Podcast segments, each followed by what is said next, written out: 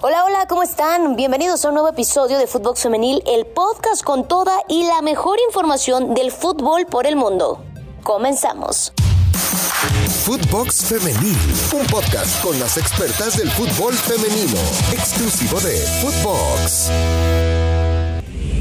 México listo para Surinam. Te cuento, la selección femenil mayor tiene por delante un par de partidos importantes. Pues más allá de los rivales, se trata esto del inicio del trayecto mexicano de cara al Mundial Australia-Nueva Zelanda 2023.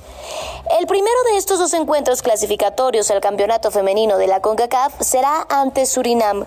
Esto el día jueves, en el que será el debut del tri femenil en Nuevo León al decidirse que el estadio universitario, hogar de Tigres y Tigres Femenil, será el responsable de albergar dicho encuentro.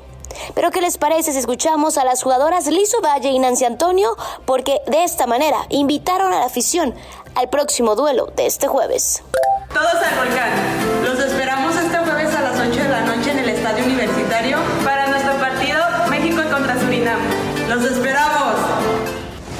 Monterrey será sede del campeonato CONCACAF en verano. La Federación Mexicana de Fútbol informó que ha sido notificada por CONCACAF en relación al campeonato CONCACAF W 2022, que clasificará a los mejores equipos de la región a lo que será la Copa Mundial Femenina de la FIFA Australia y Nueva Zelanda 2023 y a las campeonas directo a los Juegos Olímpicos de París 2024, el cual se llevará a cabo esto en Monterrey, Nuevo León, México.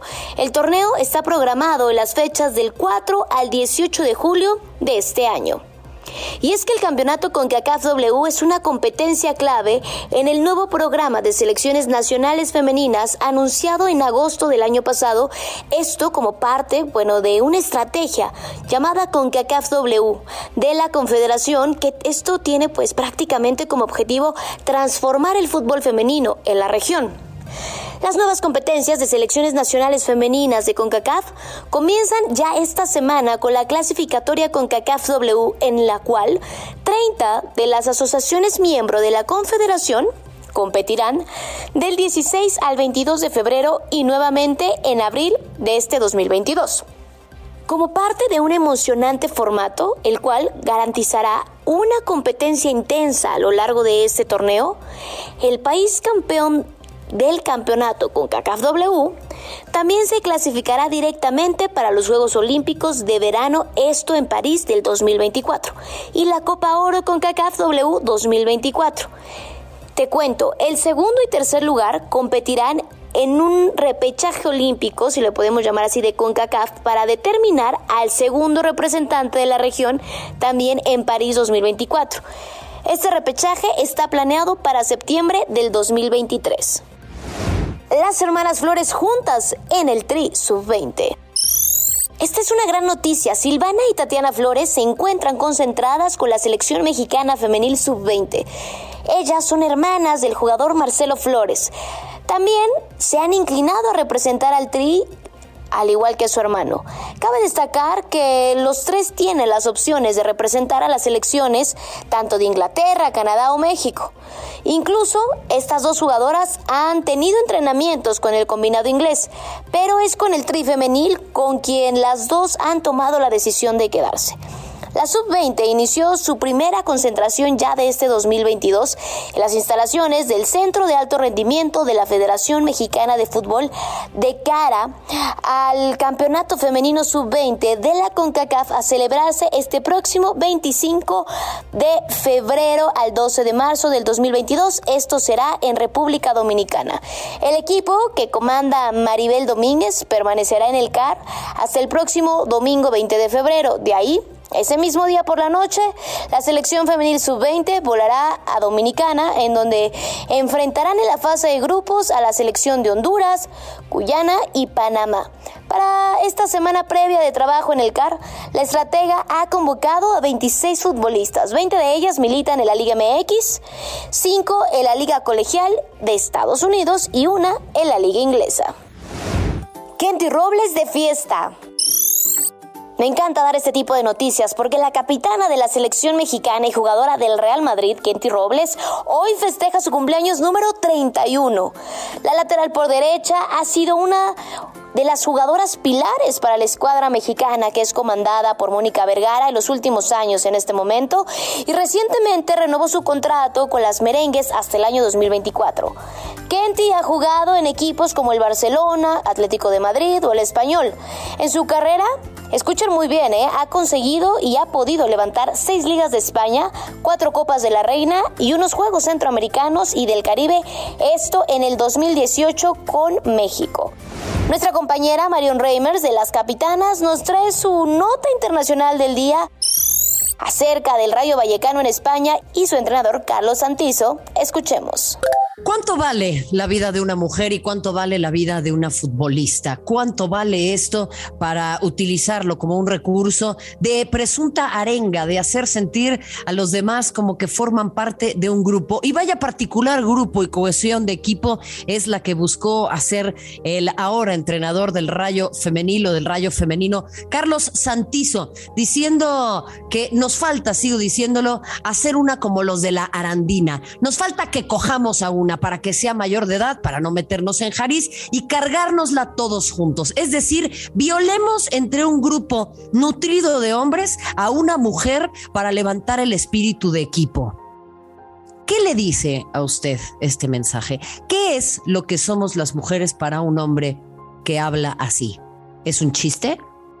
¿Verdaderamente es un chiste la dignidad y la vida humanas? ¿Es un chiste las secuelas el miedo, la ansiedad, la depresión, la salud mental de una persona que atraviesa una situación de esta naturaleza en donde es forzada, donde es mutilada, donde es violentada y posteriormente es ese mismo hombre el que ocupa un cargo entrenando a mujeres.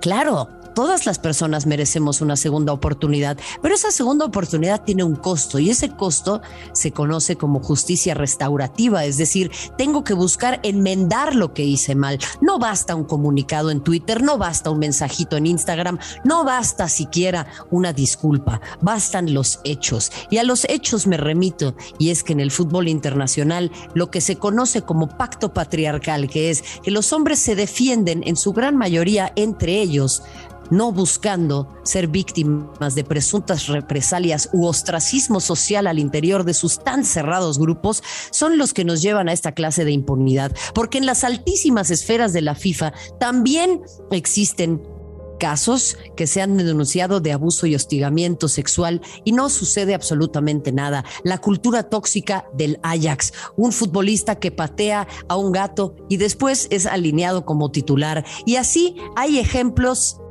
ad infinitum de una situación tras otra en la que, contrario a tener una brújula moral que les busque llevar a tocar su parte más humana y más vulnerable y el sentir con otro ser humano independientemente de su género y entender las implicaciones de una declaración de esta naturaleza, por el contrario, les lleva a justificar a diestra y a siniestra cualquier cantidad de declaraciones y actos con tal poder comprarse un seguro de vida, porque no vaya a ser que a la próxima les agarren diciendo cualquier cosa y ahí es en donde saltará al quite algún otro hombre también preocupado más por su reputación que por la dignidad humana de sus pares. Y no voy a caer en el tema de decir, es que podría ser tu hermana, podría ser tu hija, podría ser tu madre, porque si empezamos a pensar que la empatía humana y la dignidad tienen que ver con nuestra vinculación directa, no hemos aprendido nada. Este respeto tendría que existir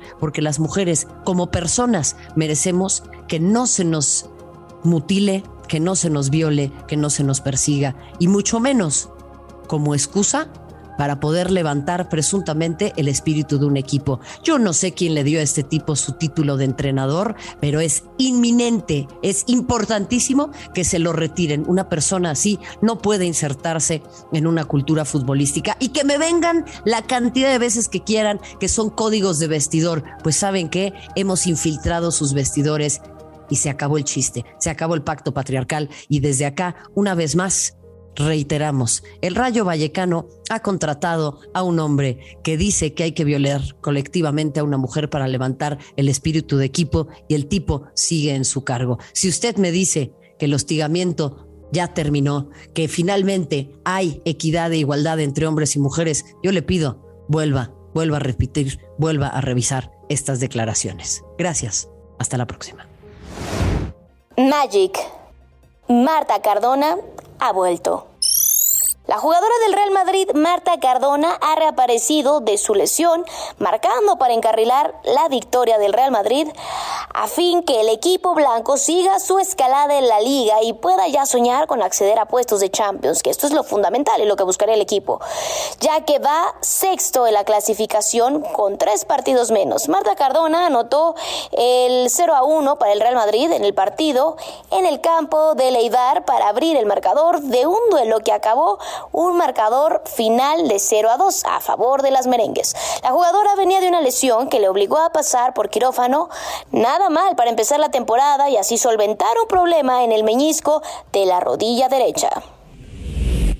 Esto ha sido todo por hoy. No olvides escucharnos en Spotify, calificarnos con cinco estrellas.